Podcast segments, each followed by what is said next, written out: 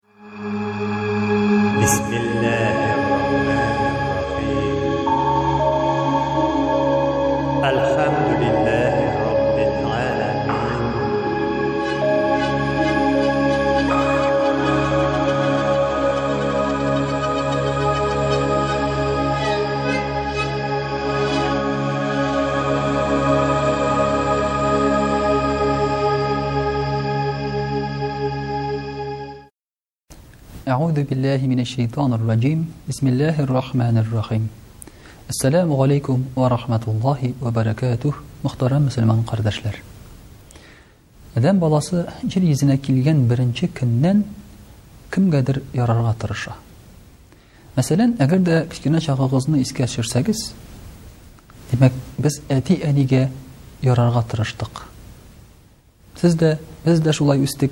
Әти-әни мактасын әле, карале, нинди уңган булып күреним әле дип, без алар каршында ниндидер эшләр эшләдек. Үсә төшкән саен үзебезгә ошаган яки аның каршында дәрәҗә, ихтирам казанырга теләгән вакытта без шулай ук менә шушы изге ниндидер гамәлләр я булмаса дәрәҗәле эшләр эшләргә тырышабыз. Менә адәм баласының Аллаһы Тәгалә каршында да халәте шундый. Кеше үзе дә белмәстән, ул гомер буе Аллаһы Тәгаләне эзли. Кемдер таба, кемдер ялган юлга кереп китә, ләкин һәрбер кеше дә кемгәдер табынырга тырыша.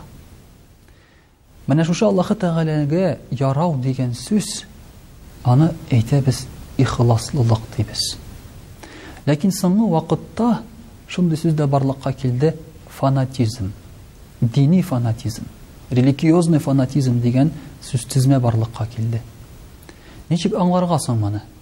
Кайвакытта, мәсәлән, яулык бәйләгән кызларга яки намазга баскан кешеләргә, сакал үстергән кешеләргә фанатиклар дип әйтәләр. Фанатик белән ихласлылык Аллаһы Тәгаләгә ярауның нинди уртаклылыгы бар һәм бармы икән? Мөхтәрәм кардәшләр, аны болай аңлатырга була, ихласлылык ул Аллаһы Тәгаләнең ризалыгына омтылу. Ә фанатиклык, Аллаһы Тәгаләнең ризалыгына омтылам дип уйлау. Менә аның аермасы нәрсәдә.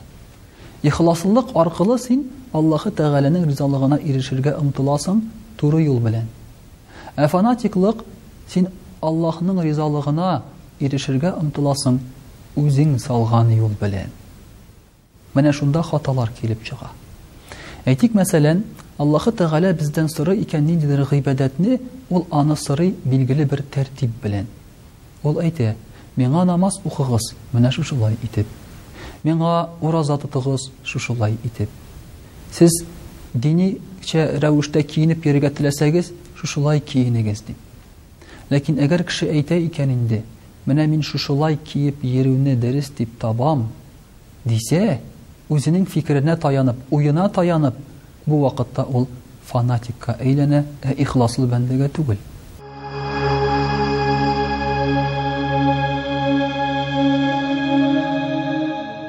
Ихласлылык нигезләнә гыйлемгә, белемгә.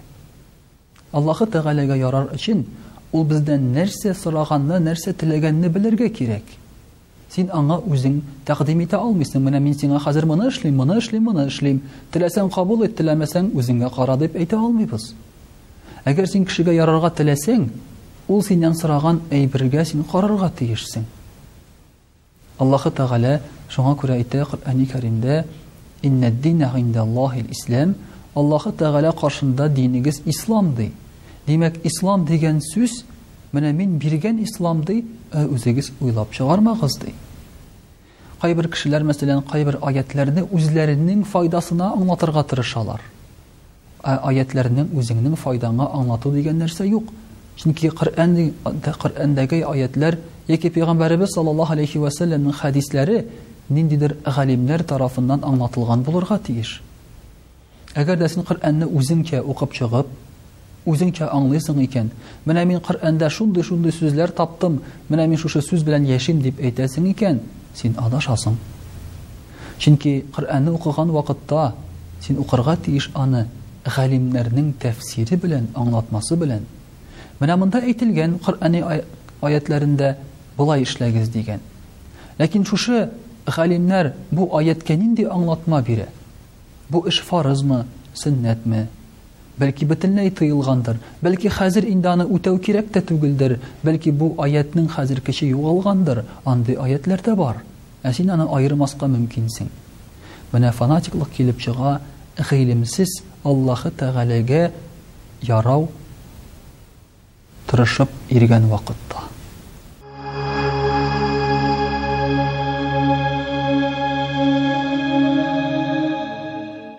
Әгәр дә игътибар итсәк, Аллаһ Тәгалә юлында, ягъни Аллаһы Тәгаләгә ярыйм дип кычкырып йөргән, ләкин шул ук вакытта гамәлләре сәер тыелган кешеләргә аларның күбесенең гыйлемнәре юк.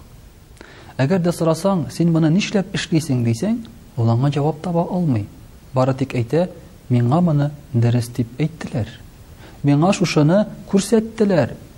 Хәм мин моны чыннан да дөрес дип уйлыйм дип әйтүдән гайре аның җавабы юк. Менә шушы гыйлемсезлек аркасында килеп чыга фанатизм дигән төшенчә. Инде хәзер ихласлылыкка килсәк, ихласлылык нигезләнә беренчедән Аллаһы Тәгаләне яратуда. Ягъни, син Аллаһы Тәгаләне яратам дип әйтергә тиешсең, куркам дип кенә дә түгел, йә булмаса ихтирам итәм дип кенә дә түгел, ә Аллаһы Тәгаләне яратам дисең. Әгәр дә син берәр кешене яратсаң, мәсәлән, ул кеше сиңа карата нәрсә генә эшләсә дә, синең яратуың бетми, чөнки мәхәббәт Ул нигезләнмәгән сиңа карата мөнәсәбәткә. Мәсәлән, менә дөньяга бала килә бит. Ул бала сиңа бер файда да бирмәгән, зыян да китермәгән, ләкин син аны яратасың, чөнки күңелеңдә шундый хис бар. Аллаһы Тәгаләне дә без яратабыз. Менә шушы яратуыбыз ихласлылыкның нигезе булырга тиеш. Һәм аннан соң инде яратканнан соң Аллаһы Тәгалә нәрсә ярата икән соң? Ул бездән нәрсә тели икән ди икән соң дип кызыксына башлыйбыз. Һәм мөрәҗәгать итәргә тиеш без галимнәрнең, сәхабәләрнең, я булмаса Пәйгамбәребез саллаллаһу алейхи вә сәлләмнең сүзләренә, аларның тормышына.